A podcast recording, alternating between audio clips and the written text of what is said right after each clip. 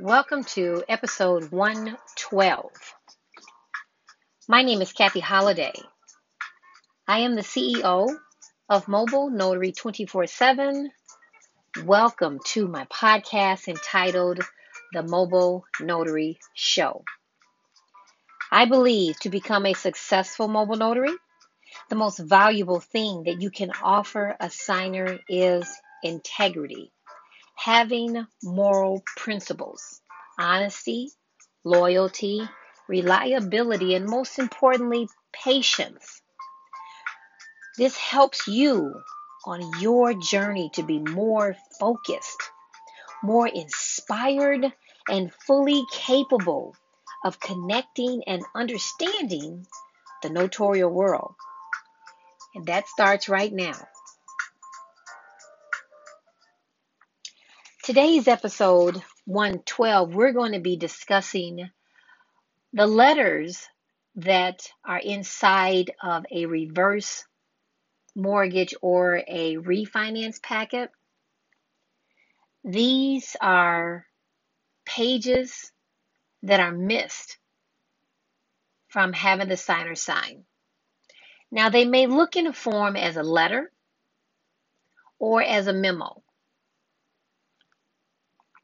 Now, what happens is these pages are usually at the end of the packet, and notaries miss the having the signers sign these pages because instead of having them written by the signers, the lender has taken the liberty of typing them up. And in typing them up, you'll find that their names are just listed in the middle of the page.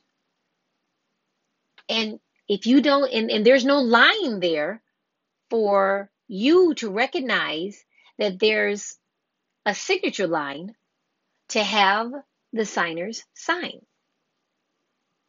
So if you see a letter that's dated, that has a two or three small paragraphs, and then it says either thank you or best regards, notice that the borrower's names is right at the bottom of that page or right in the middle of that page. There is no line there. It's just their name, and you have them sign right above their name. That's it.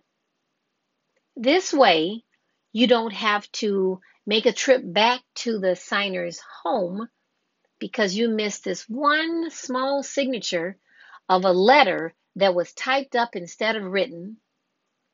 And let me explain what these letters are.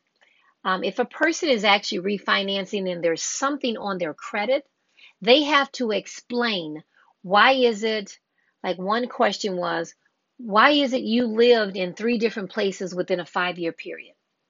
The signer has to explain, well, I was living with my mom, and then I left my mom and moved in with my boyfriend. And then we moved into a house together. We purchased a home together. And then now we're purchasing another home. They have to put that in letter form. And then the lender will type it out for them, or they may have typed it out. Another situation that they may have to write a letter is it's a possibility that they purchased a vehicle a year ago.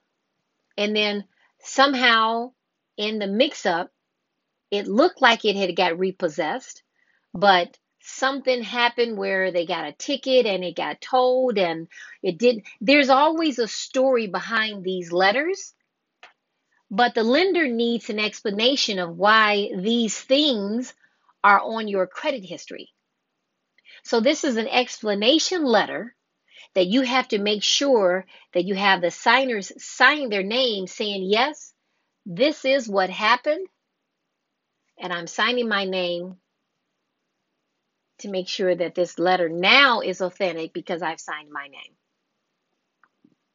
So again, these are either explanation um, letters or explanation memo letters that they actually um, have the signer sign. It's usually at the end of the packet, as I said. So just kind of make sure that you look for any letters that's on.